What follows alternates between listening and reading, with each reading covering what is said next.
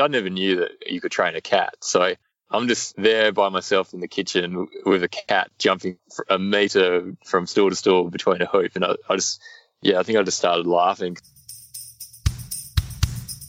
Join us as we chat to amazing cat explorers and experts, learn from them, listen to their war stories, celebrate their wins, and laugh at the funny moments that have been a part of their journey.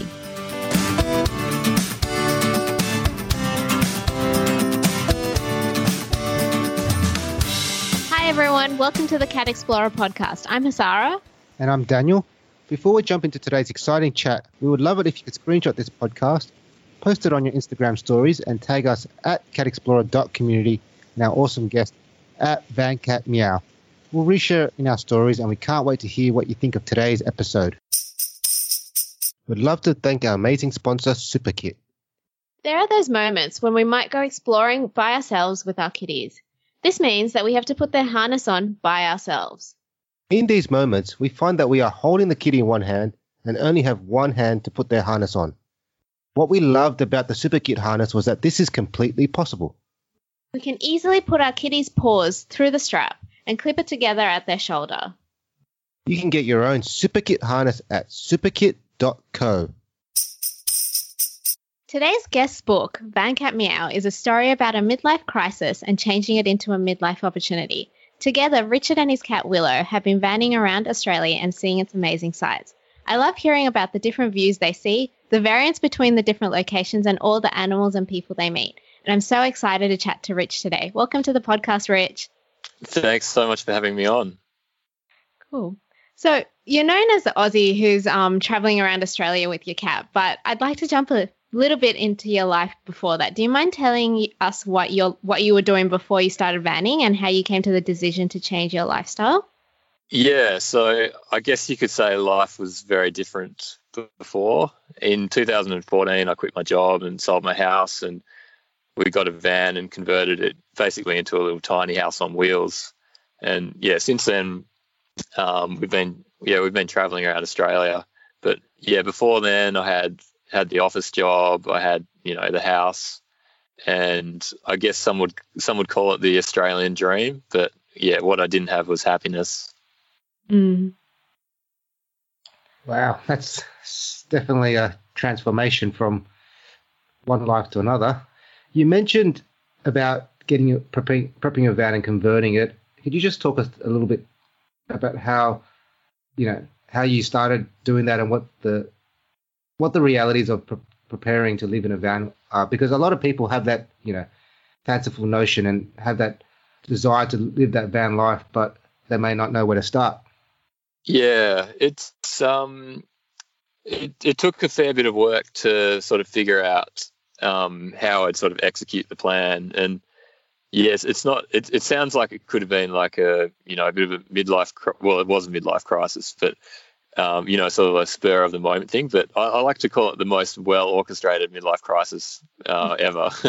so yeah, there, there, was a there was a lot of planning and um, and spreadsheets and you know all that, all that stuff to figure out before it happened. So yeah, to, um, you know, I, I sort of uh, I had like software to design the inside of the van, and I had all my budget sorted out and all that stuff. So are we, are we talking? Do you want to know about like how I made the van, or?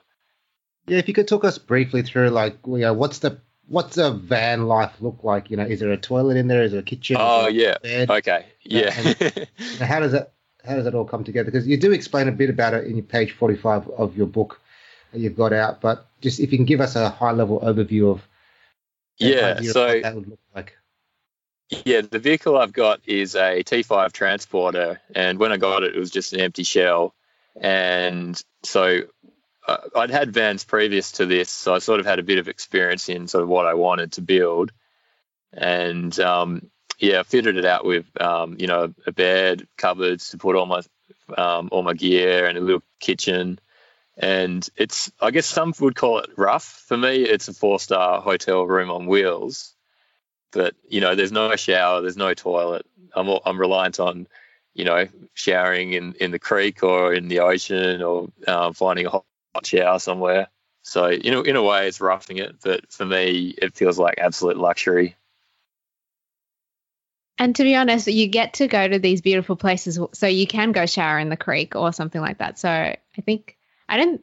I suppose to a certain degree you might be roughing it, but you're seeing all these beautiful things and experiencing all these amazing things. So I don't think in that way that you're roughing it, if that makes sense. Yeah, it's so true. I mean, the places we get to go, it's just incredible.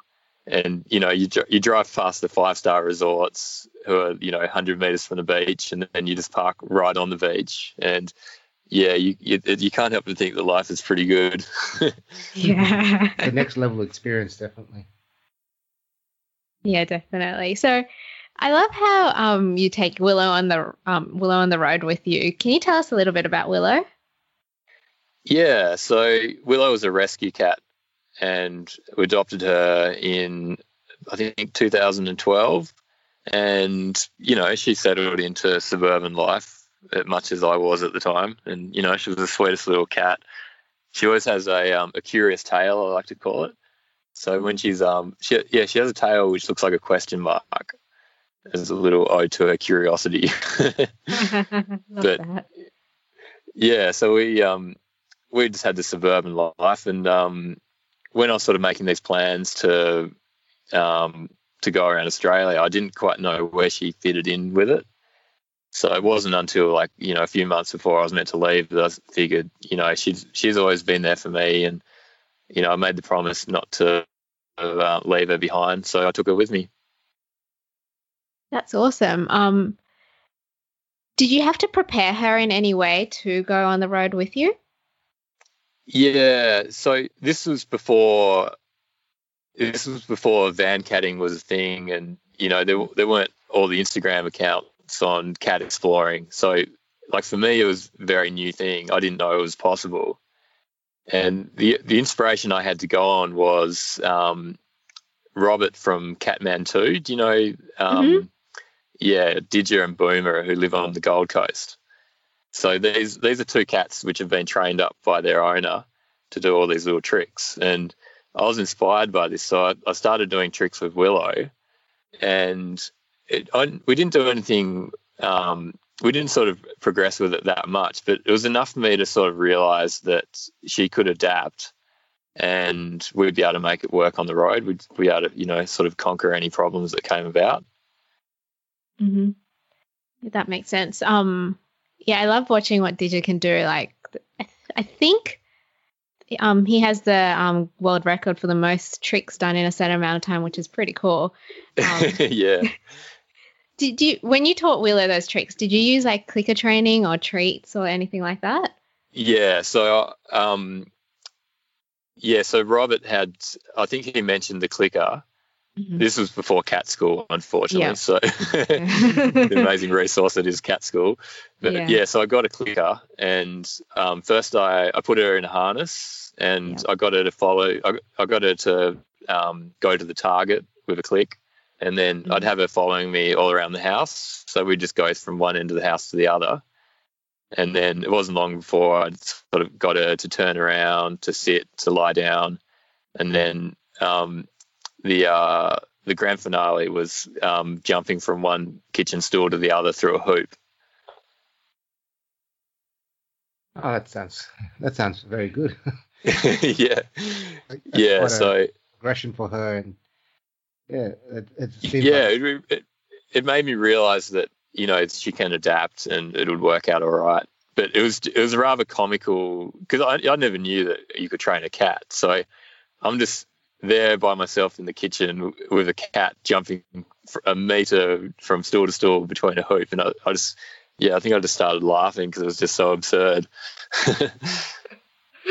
So then, in your preparations for taking Willow on the road, you mentioned, or you know, these doing these um tricks and practices with Willow that sort of help prepare her, as well as getting her on harnesses, a leash, and so forth. Was there anything that you, looking back now, you think, oh, that would have been a good skill to give or to teach her, or that's something that she lacked, you know, based on experience and practice afterwards that you thought, oh, that could have been a good idea?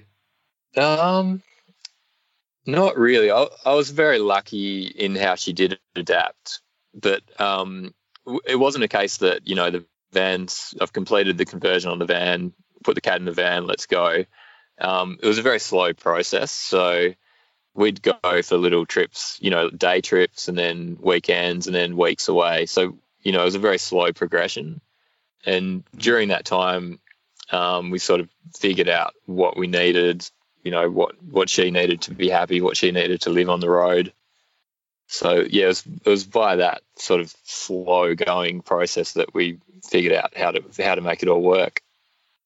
Okay, so it is very experimental, like like we found with many other people in the community when they're trying to take their cats on boats or bike rides and so forth. It is a just a case of pushing that envelope bit by bit, day by day, and you seem to have done that with your van catting lifestyle.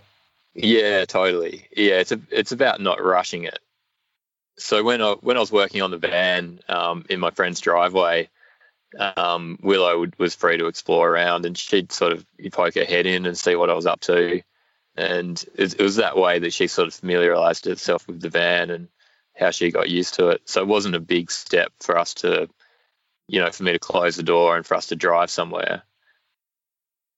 Mm, yeah, that's um that's a really good point. I really like how Willow had that opportunity to, to like make herself comfortable while the van, like while you're still developing the van and um getting it ready um to go exploring as well. Um you mentioned that during those short trips you started to learn what Willow would need while you're on the road. Do you mind taking us through a few things that you like items and stuff like that that you found that Willow needed? Yeah, the, the biggest one um, is um, how to sort of how to have water accessible to her all the time.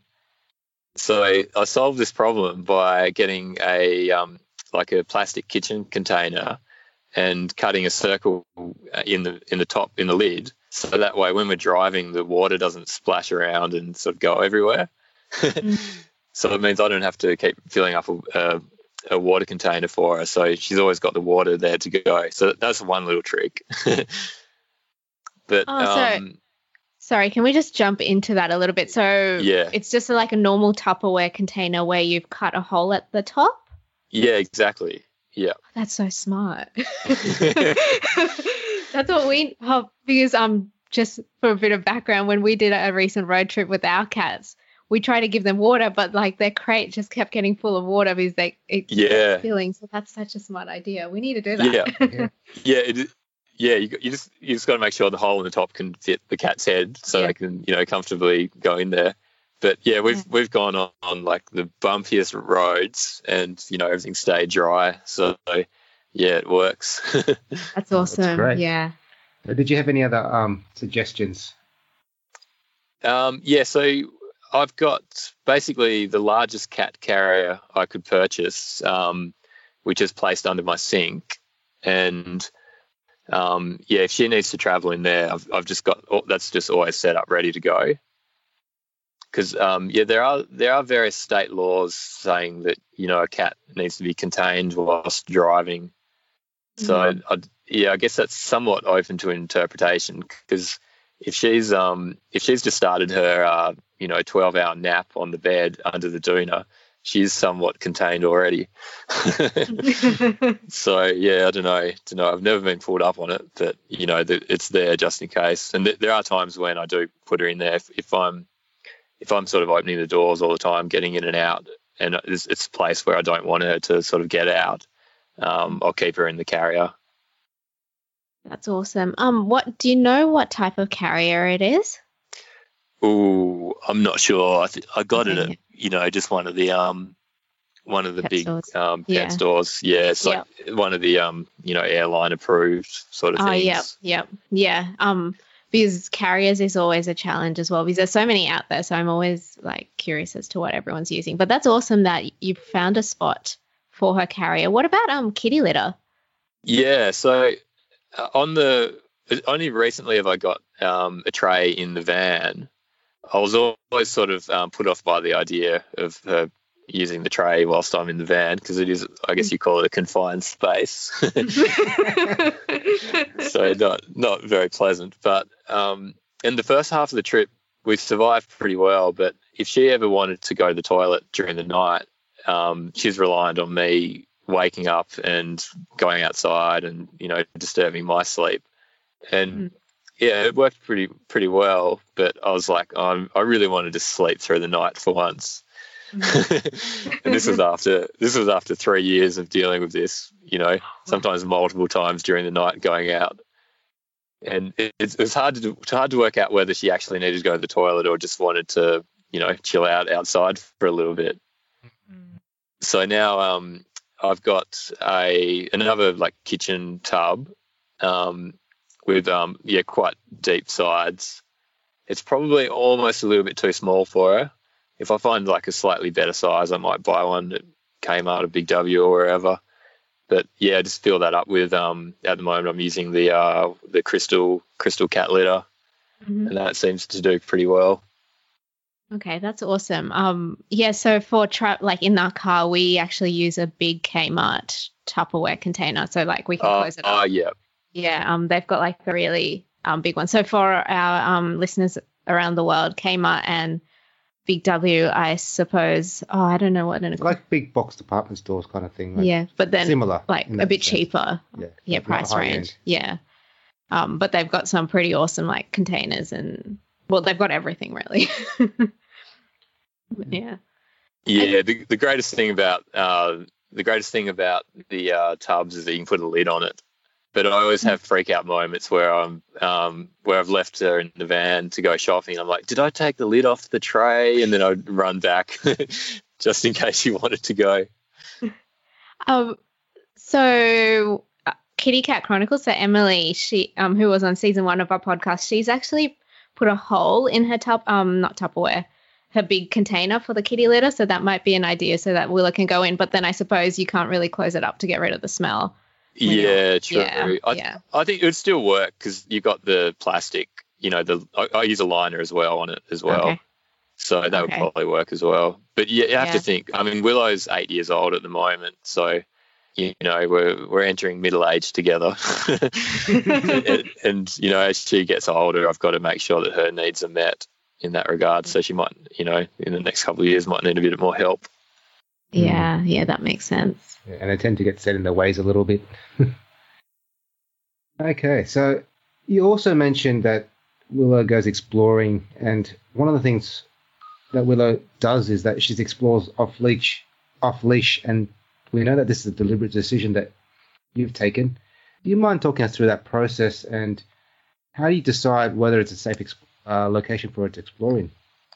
Yeah, well, I guess people's perception of Australia is there's sharks, snakes, crocodiles everywhere. And in many ways, they're right. so, um, yeah, we, we're very careful where we where we let her out. So, um, you know, if it's if it's a place with like long grass, that sort of gives me the worries. But generally, um, I'm very lucky that she doesn't stray very far.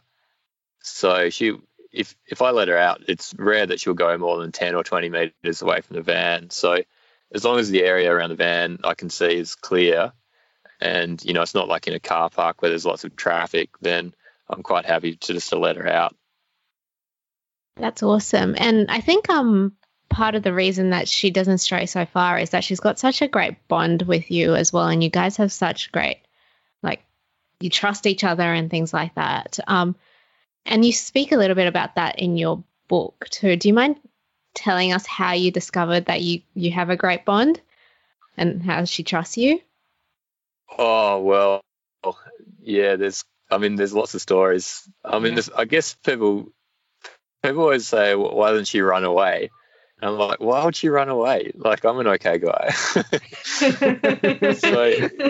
I guess, I mean, for us us who are exploring with, with their cats, it just seems um, like a silly question. But I guess for other people, they're used to their cats just running away. But Willow's so bonded to, I guess, me and also the van. Like she she just knows it's her home.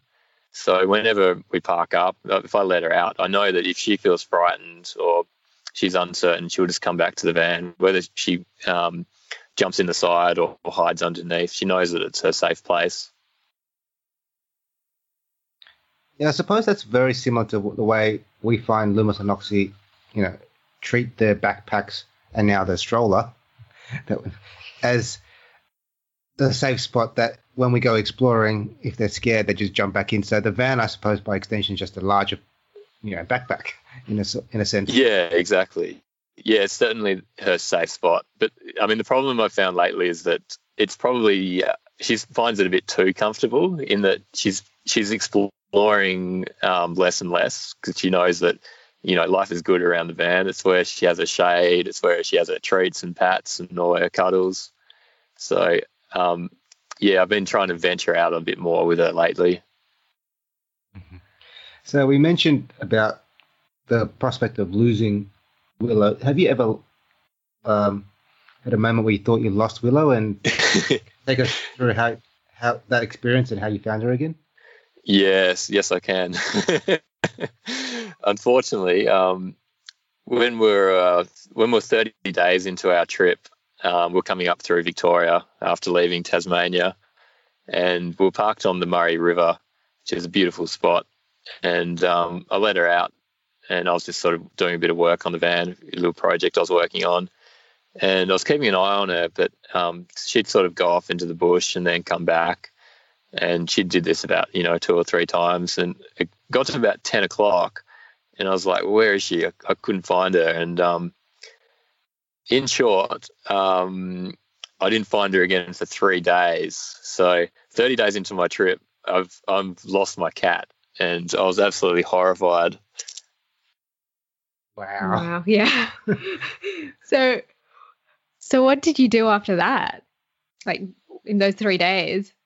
Yeah. Well, I mean, apart from crying and panicking, um, I had a tracker, a radio frequency tracker on her collar, and um, I could basically walk around and and if I'm within about 100 meters, it'd be able to get the signal and I'd work out where she was. But um, I just I couldn't get the signal, um, and I was the, the, for the I didn't get a signal until the second day, the end of the second day, and uh, I was walking along this track, which I'd sort of spent the whole day walking around, and you know suddenly it lights up and there's a few beeps, and so I like I'm you know excited that I found her, so I, I run towards her, and this scares her off, and she just uh, moves further and further into the bush, and yeah, I, I lose the signal and any hope of finding her that night. So it wasn't until the next night that um, I sort of figured she'd be out and about at that hour. So I went out again and um, found the signal and just very quietly whispered, you know, Willow, Willow, please come home. And she, uh, she, uh, yeah, she just walked. Like the, I got the signal on the tracker, and she just slowly walked up to me, and then I grabbed her and didn't let her go. oh, I can imagine the relief that you felt when you saw her. Then, like, oh, that would have been a very scary few days. Yeah, but yeah, without the tracker, it would have been a lot more difficult. And there's um, that was the the the tracker I had then was the uh, Tabcat, and that, that's a really good product. Um, but the distance is quite limited. Um, but it's it's the it's the tracker that I use the most with Willow because I can quickly see where she is, and it's also pretty cheap to buy, or you know reason, reasonable price to buy. But mm-hmm. there's another tracker called the Marco Polo which I also use, and the coolest thing about this one is that you can put it into monitor mode, and if um, if she goes like a certain distance away from the van, it'll start beeping. So it sort of gives me the um, the confidence to you know know that she's outside, and if she does sort of move around, then I can quickly go out and check where she is. Okay, so then when because we've now mentioned the trackers, it sounds like she's always got a track on her. Is that right? So that when she does go off leash, it's not like you've got no idea where she is. It's it's a case of just following that tracker. Yeah, it, I'd, I'd never let her off the leash without a tracker. No way. that's, that's a very important piece of the puzzle for going off leash.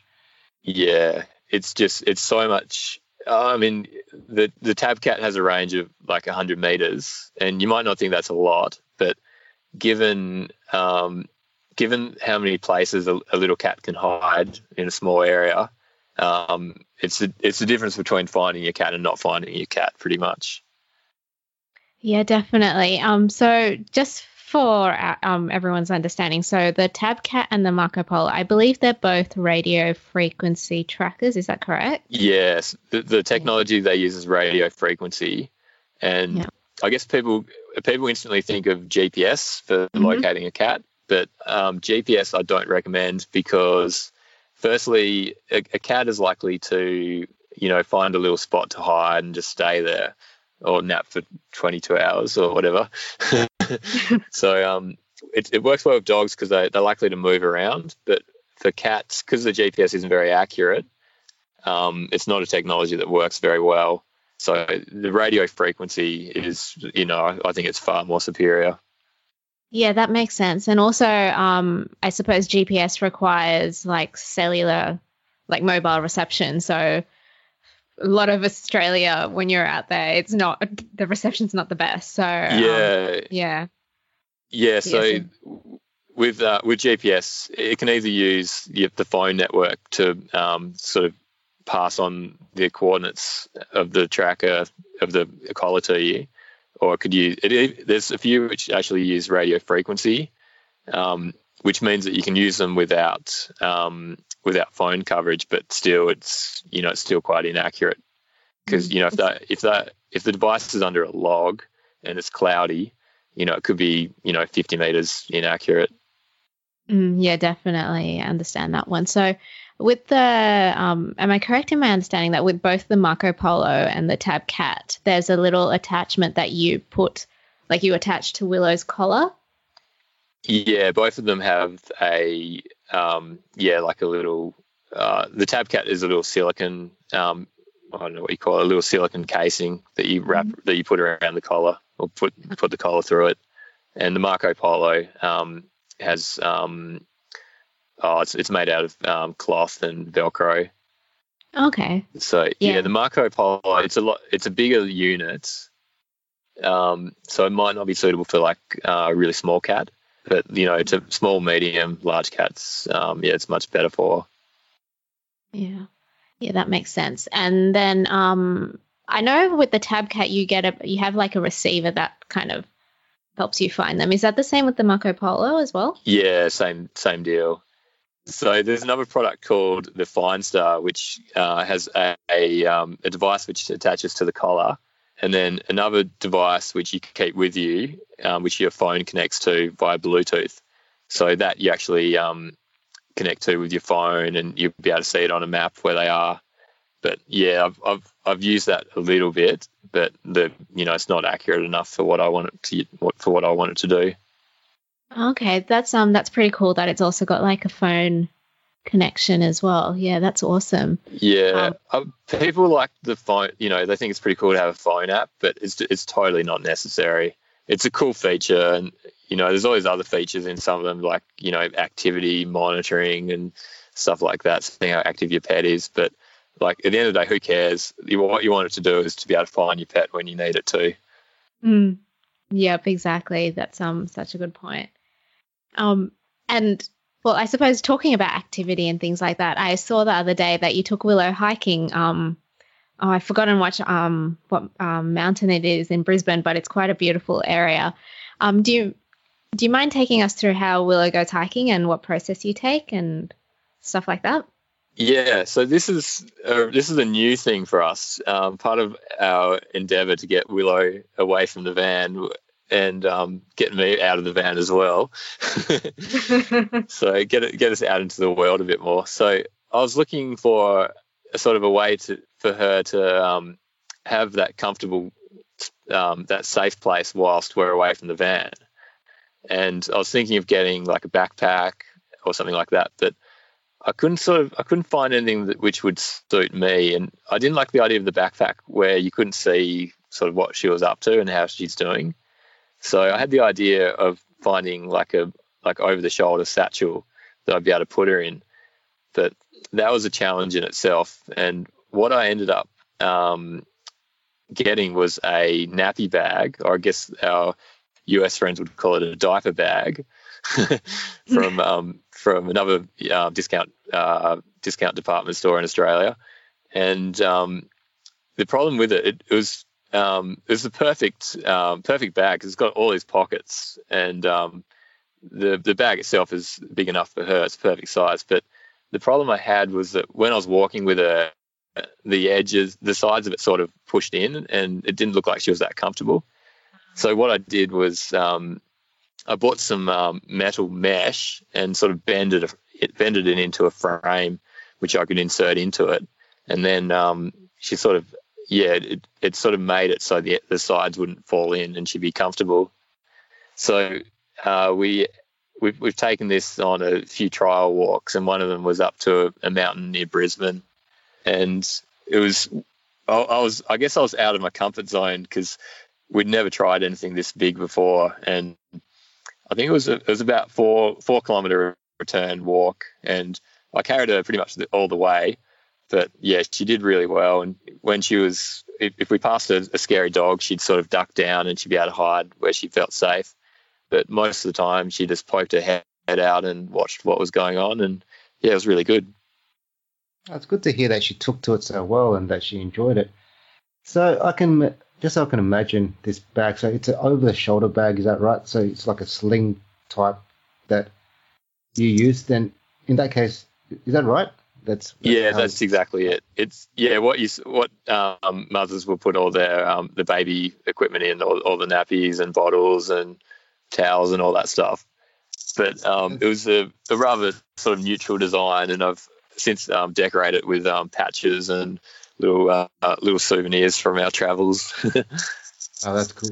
So then, do you keep the bag on your side?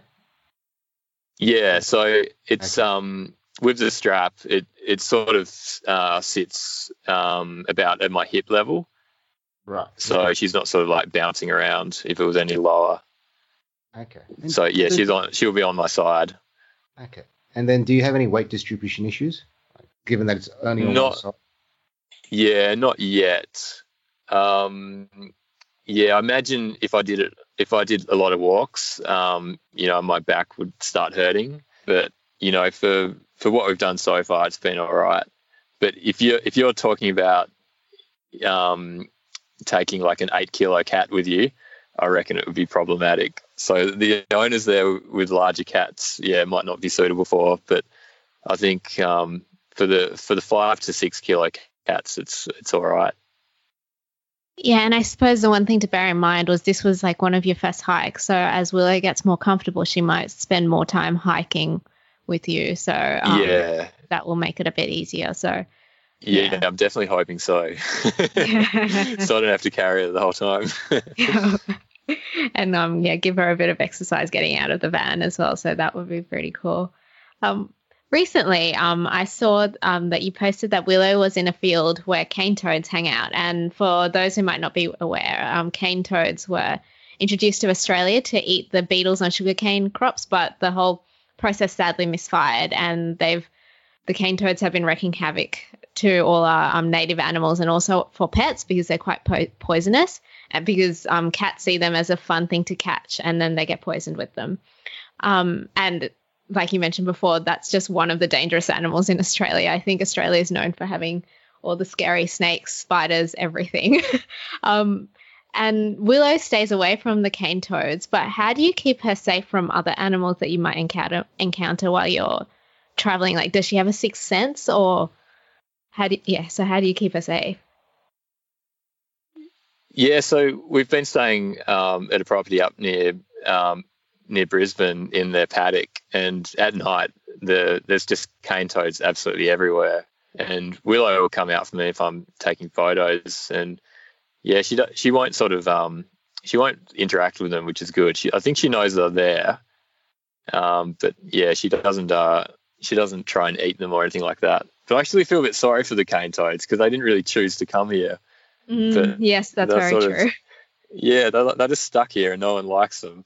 so I actually quite enjoy um, taking photos of them. But yeah, that's another matter. but yeah, with Willow, um, she's not much of a hunter, so I don't I don't really have to worry about her, you know, playing with spiders or snakes.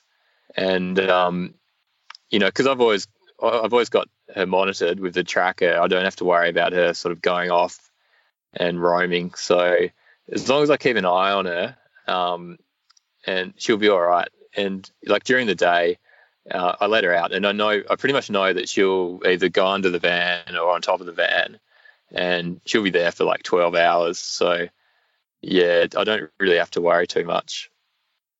That's awesome. Um, because that like when we've been traveling with Lumos and Noxie, that is something that I worry about because um, like we don't travel as much as you, so we're not as good at picking out what the poisonous animals are or things like that. And like for example, we went to the beach and Noxie went chasing after a crab, and I was just like, I don't know anything about these crabs. I had to grab her and take her away and be like, no, the crab's not there. So that's awesome that Willow is so well behaved in that aspect. And so one thing that I like is that you guys get to see some of the most beautiful parts of Australia, but from our personal experience, it's really challenging to find cat friendly places in Australia. And like, and when, when I say cat friendly places, I mean places to visit as well as accommodation as well. I suppose accommodation is not an issue for you guys, but I suppose it might be a bit of a challenge to find places to visit. Like, for example, um, Australian national parks aren't cat friendly. So, how do you normally find places for um to take Willow and places to stay? Yeah, so there's many places where cats aren't welcome, which I understand because it you know it's the best thing for the environment and their perception of of pet owners is probably probably people with dogs who let them roam and you know they and well I guess feral cats as well. That's their impression of cats. So they don't they're not prepared for people who keep their cats on leashes and monitor them so uh, you know it's it's a I don't know what you call it. It's just something we have we've got to deal with. But mm-hmm. there's so many other places that we can go which are just as good, and with less people.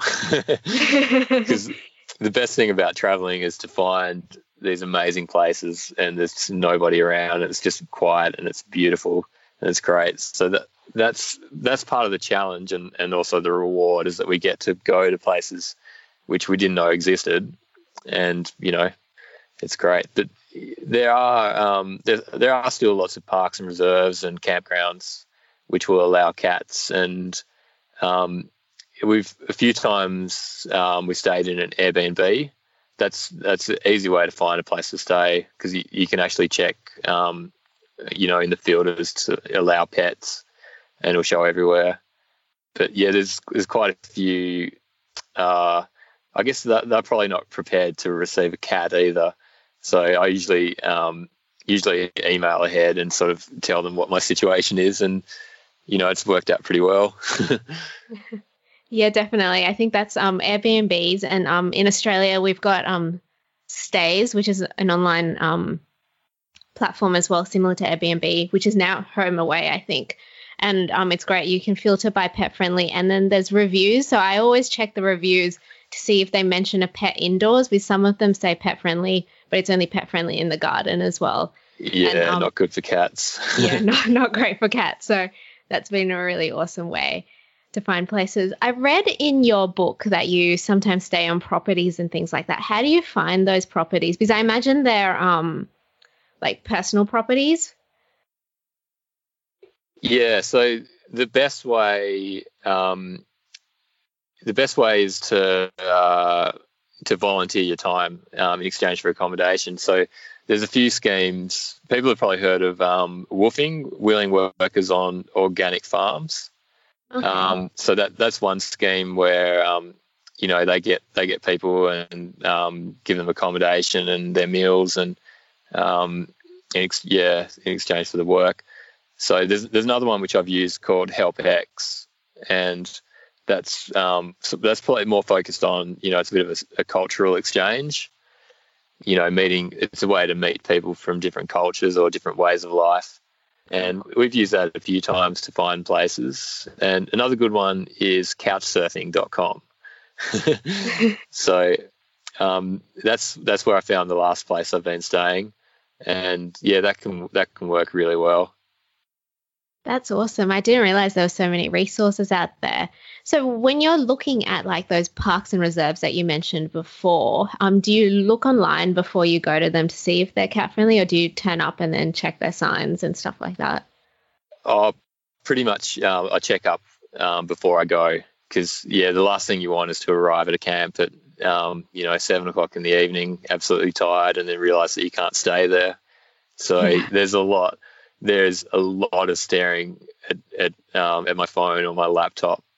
So yeah, sure, sure, you're enjoying the outdoors, but um, for a lot of a lot of the time, you're glued to your phone researching.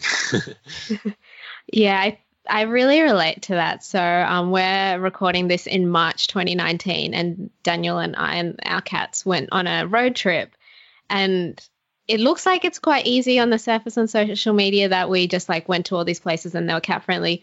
But I actually did so much research beforehand and like got in contact with the place and um, just to check if they were cat friendly. And like I have a spiel that I give now if it's um like an Airbnb, like I talk about how they're clicker trained, how they're harness trained, how and like all the things we bring. So we take a scratching pole and kitty litter and stuff like that. It does actually take a lot of time, so I relate to that. Yeah, I've I do I do a bit of I just name drop my Instagram account Yes. and that sort of I've been I've been u- I don't know I should be ashamed of that shouldn't I I've been using No. it to uh That does mean it's a big help, though, I suppose. Yeah. So that's a good thing. I do it Yeah. too. I share Lumos and Noxie's account. I'm like, if you want to see what we've done before, go here. yeah because it's I mean it's hard to explain in text Mm, but if Mm. if people see the photos they're like oh okay yeah.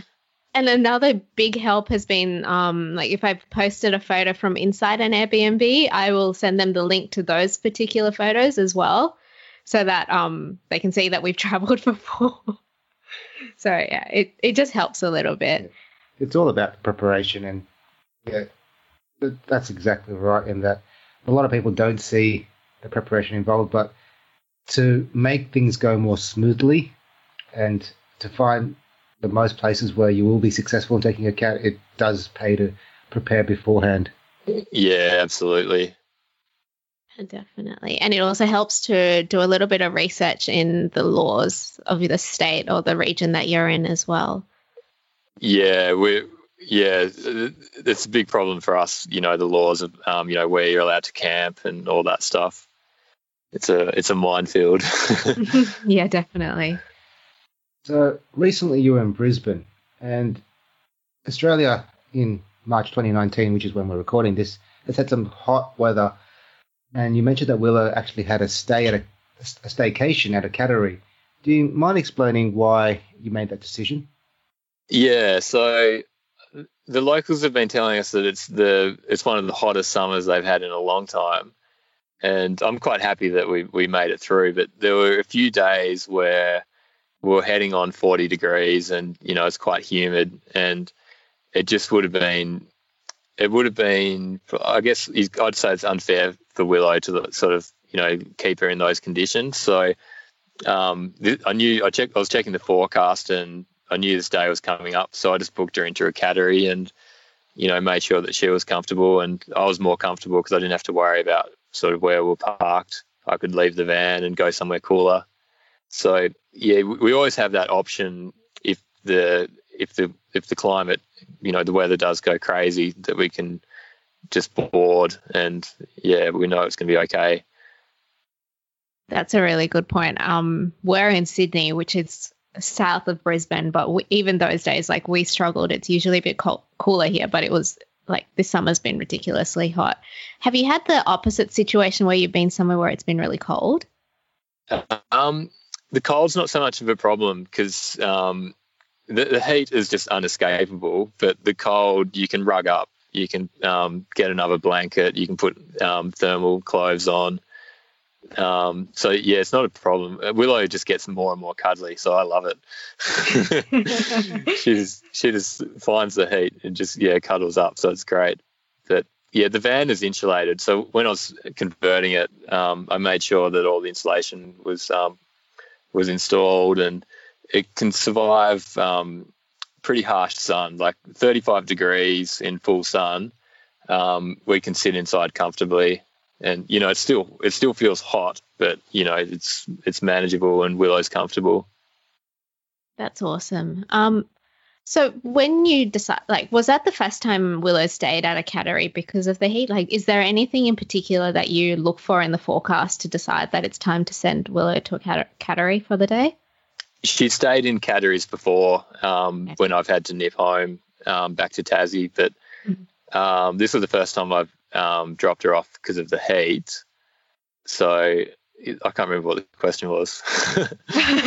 That's all good. It was I was just more trying to understand um what like trying to give everyone a bit of a like a checklist I suppose to how how to decide whether to put your cat in a cattery while you're vanning.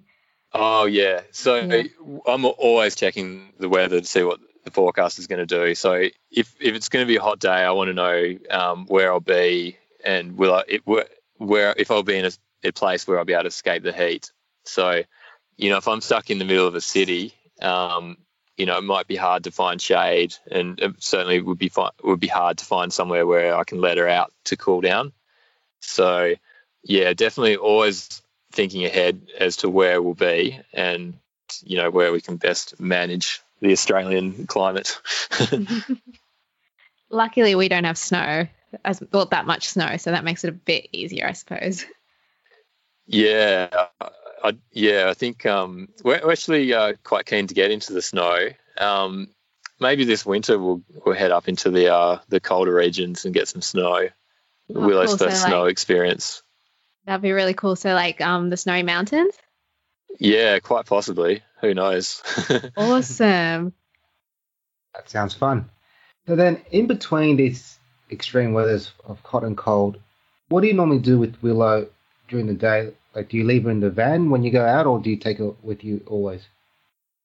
Uh, she's. I generally leave her in the van. So um, at the moment, um, we're in the van at the moment, and she's just having a nap on the dashboard. And I could leave her there for the next 14 hours, and I reckon she'd be fine. So um, it's at the moment where we are. It's not very hot, so it's all right. But if we're um, say we're in like Brisbane City and it's a 35 degree day, uh, I'll be able to leave her for short periods. Um, but you know, if I'm if I'm parked in the sun, um, you know, after an hour and a half, um, it's going to heat up in the van. So yeah, I can't leave her for too long. Yeah, that's a really good point. Um just out of curiosity, when you're in a city, where do you normally park the van? Um, usually uh, at friends' places, or if on a rare occasion, if we have to, we'll um, we'll just um, get a sneaky night somewhere, like in an industrial estate or something like that. Cool. Yeah, it's um because I suppose if you're at a friend's place, it makes it a lot easier. You can park under the shade or something like that. So, um, you're not necessarily right in the middle of the CBD. mm, yeah, exactly. Yeah, that that makes sense. So, you've traveled a lot through regional Australia, and I imagine that you can go at times where you don't see another person. And then at other times, like we've just talked about, you're in cities and things like that. And that's quite a contrast. Um, how does Willow adapt to the change between the two environments? Uh, I think she adapts better than I do. Last year we um we had our sort of outback trek um, through um, the through uh, outback Queensland, and um, part of that was spending 30 days off grid by ourselves. So that was that was a really good experience to sort of have that time alone and to be alone with your thoughts and all that. But um, at the end of it, I sort of um, how do I say it valued um, human contact more than I did previously. I understand So, that. but it was a good good experience to uh, learn that because I mean, as I- I'm an introvert, so um, I need my recharge time and all that.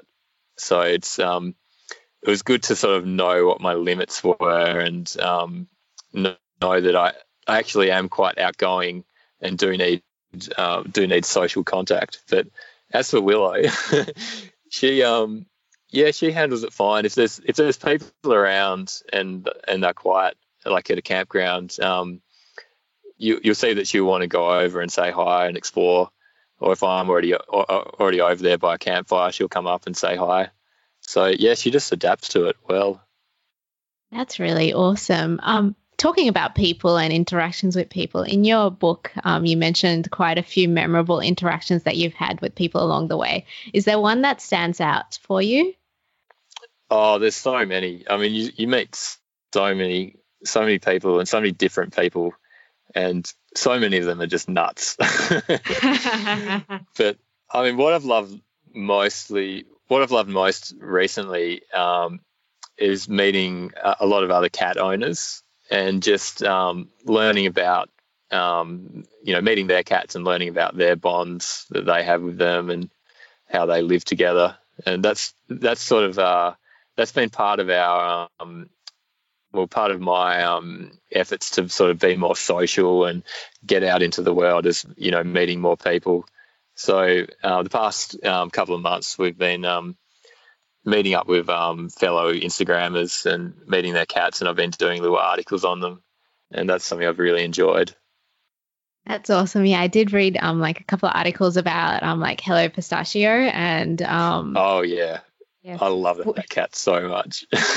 yeah, so do we. So we were lucky to meet Pistachio at the Cat Explorer picnic in November 2018 and oh my goodness, such a friendly cat. oh my god. He's I've never met a friendlier cat. and like um his owner was just able to pick him up and like carry him across um I think it was like two or three lanes of traffic and he was just so fine. I was just like, oh my gosh, I'm getting stressed watching how calm he is. that cat can handle anything. Yeah, yeah, definitely. Uh, speaking of stressful and scary situations, have there been any situations while you've been out on the road that have scared you, and what did you learn from those? We do a pretty good job of staying out of trouble and I don't know if that's my personality or the fact that we generally avoid people, but there's been a few times where I've got in trouble with with the car, with the van. Um, a few times I've been stuck um, in the tides. The tide's risen up, and uh, I've almost been stuck. That's been quite scary. Um, one one in particular was when um, I was cooking dinner and didn't sort of wasn't really looking outside and realised that um, the tide in the mangrove had gone up by about a metre. And um, to get out of this area, I had to drive 400 metres through about a foot of water, slipping and sliding through this, um, this slippery dirt track. And yeah, eventually we made it to the other side. Very relieved. So that's yeah, that, we've we've had a few misadventures like that, but nothing nothing too crazy. I think that that's pretty amazing, though. Um, so, like, I would have never thought about checking for the tides in a mangrove area. Um, actually, are mangroves? I don't know whether they have mangroves everywhere. They're like little roots that stick out of the um, ground, and um, yeah, that's yeah, yeah. yeah. So, do you now check for tides wherever you are? Um, like I'd, I'd love to. I'd love to say I've learnt my lesson, but I mean, realistically, it'll probably happen again. but I mean, maybe I, maybe I've got some more experience in driving out of it. Who knows? But yeah, don't know. it, it's it's a good point. It's not something that you really think of, so yeah. Well, Rich, um, we're just coming up towards the end of our episode, and before we let you go, we've got these fast four questions that we ask all our guests so the first one is, what do you hope to see in the future regarding the movement of cats who explore with their humans? Yeah, well, I'm loving that the sort of like the line between indoor cats and outdoor cats has been blurred. You know, more mm. more people are taking them outdoors and they're doing it in a safe way. So um, I just want to see more of that. I want to see less outdoor cats and more indoor cats, which are spending heaps of time outdoors, supervised and on leash and with having lots of fun with their owners. Yeah, that's that's a really good point. I, I completely agree with that one. So, what's been the most entertaining comment that someone has said to you while you've been out and about with Willow? um, we're not easily spotted, so um, Willow can be she can be asleep on the roof of the van, and people will walk past and they won't even know she's there. So one, one of the benefits of having a black cat is they're quite well camouflaged in the shadows. So um, yeah, it's not often people will see her, but occasionally we'll be at a campsite and um, Willow will be um, you know exploring just near the van, and I'll have my camera, and someone will walk past and go, "Hey, I know you." so yeah, that's happened a few times. You're that cat man. That's what you should change your name to the Catman. I'd I'd take that. Yeah, Yeah. certainly. That's awesome. Um, talking about, I suppose, Instagram and social media. Well, what cat explorers inspire you? Well, we've already we've already brought it up. Hello Pistachio. Yes. Yeah. If if if you haven't um if, if you're not on their Instagram, um look look him up because he's just the sweetest cat and so much love and just um just takes it all in, just like sits in a forest or sits on the beach and yeah, just loves it. Love that cat. Um, but there's also uh, Lamington and Jamu. Um, we've met them as well. They're on the um, on the Sunshine Coast. They're awesome cats. Yeah, I love all three of them. Um, like we've already spoken about pistachio, but I love the things that Lamington and Jamu get up to, and they live in like this. I swear, it's it looks like paradise. They live like they're climbing trees all day, and it's it's just absolutely beautiful. Yeah, I call it the Jungle Palace. But if yes. you're if you're worried about snakes, um, yeah, maybe don't check out their Instagram. So, what product, service, or program has been a game changer for Willow? Oh, I'd easily say the Marco Polo um, pet tracker on sp- specifically the monitor mode. So that has just been, um, yeah, given me a lot of peace of mind to be able to relax knowing that, you know, Willow's where I left her, where she settled down for a nap.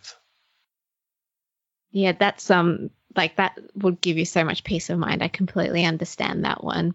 So Rich, thank you so much for joining us today. It really has been a blast. Where can we follow you and Willow online? Yeah, you can check us out at vancatmeow.com or Instagram and Facebook. If you type in vancatmeow with, with or without spaces, I think you'll find us. And we've also got signed copies of our book on our website if anyone's interested. Yep, so the book is called Van Cat Meow as well, isn't it? Yeah, and it's also available in um, bookstores around Australia as well. Yep, and online as well. And um, you've got a few things that you've got up on your um, online store as well on your website, don't you? Yeah, we've got um, well, calendar season's over now, so we've got, the book, and we've just put up uh, greeting cards. So Mhm. yeah, the non non seasonal greeting cards, so they can be used for birthdays or whatever. So yeah, I'm quite proud of those, and we've got a few other little bits and pieces. Yeah, they all look pretty awesome. And I believe that um, at times you're also raising funds for mo- mo- motor neuron disease, aren't you? Yeah, so um, every so often we'll do a little fundraiser and um, we'll yeah donate all the money. It's it's some, a cause which I wanted to raise money for, and I didn't want to just say, "Hey, people, give us your money. We'll give it to MND." I Mm. wanted there to be a, uh, I guess you call it a good value exchange. So it, was just easier for me to say, "Here are the products. If you buy this product, then all the money goes to MND." Mm-hmm. And I've got this goal of raising ten thousand dollars, and we're at just over six thousand at the moment. So, yeah, it's going pretty well. Pretty happy with that. That's awesome. So what we'll do is we'll put all those links and any other links to things that we discussed today in today's um, in the show notes, which will be available at catexplorer.co forward slash podcast. Thank you so much for listening today. It would mean the world to us if you could hit subscribe and review the Cat Explorer podcast on wherever you listen to podcasts. This will help us to continue to get some awesome guests. As always, thank you so much for being a part of the Cat Explorer community. That's it for today. We'll catch you next time. In the meantime, enjoy giving your kitty the world.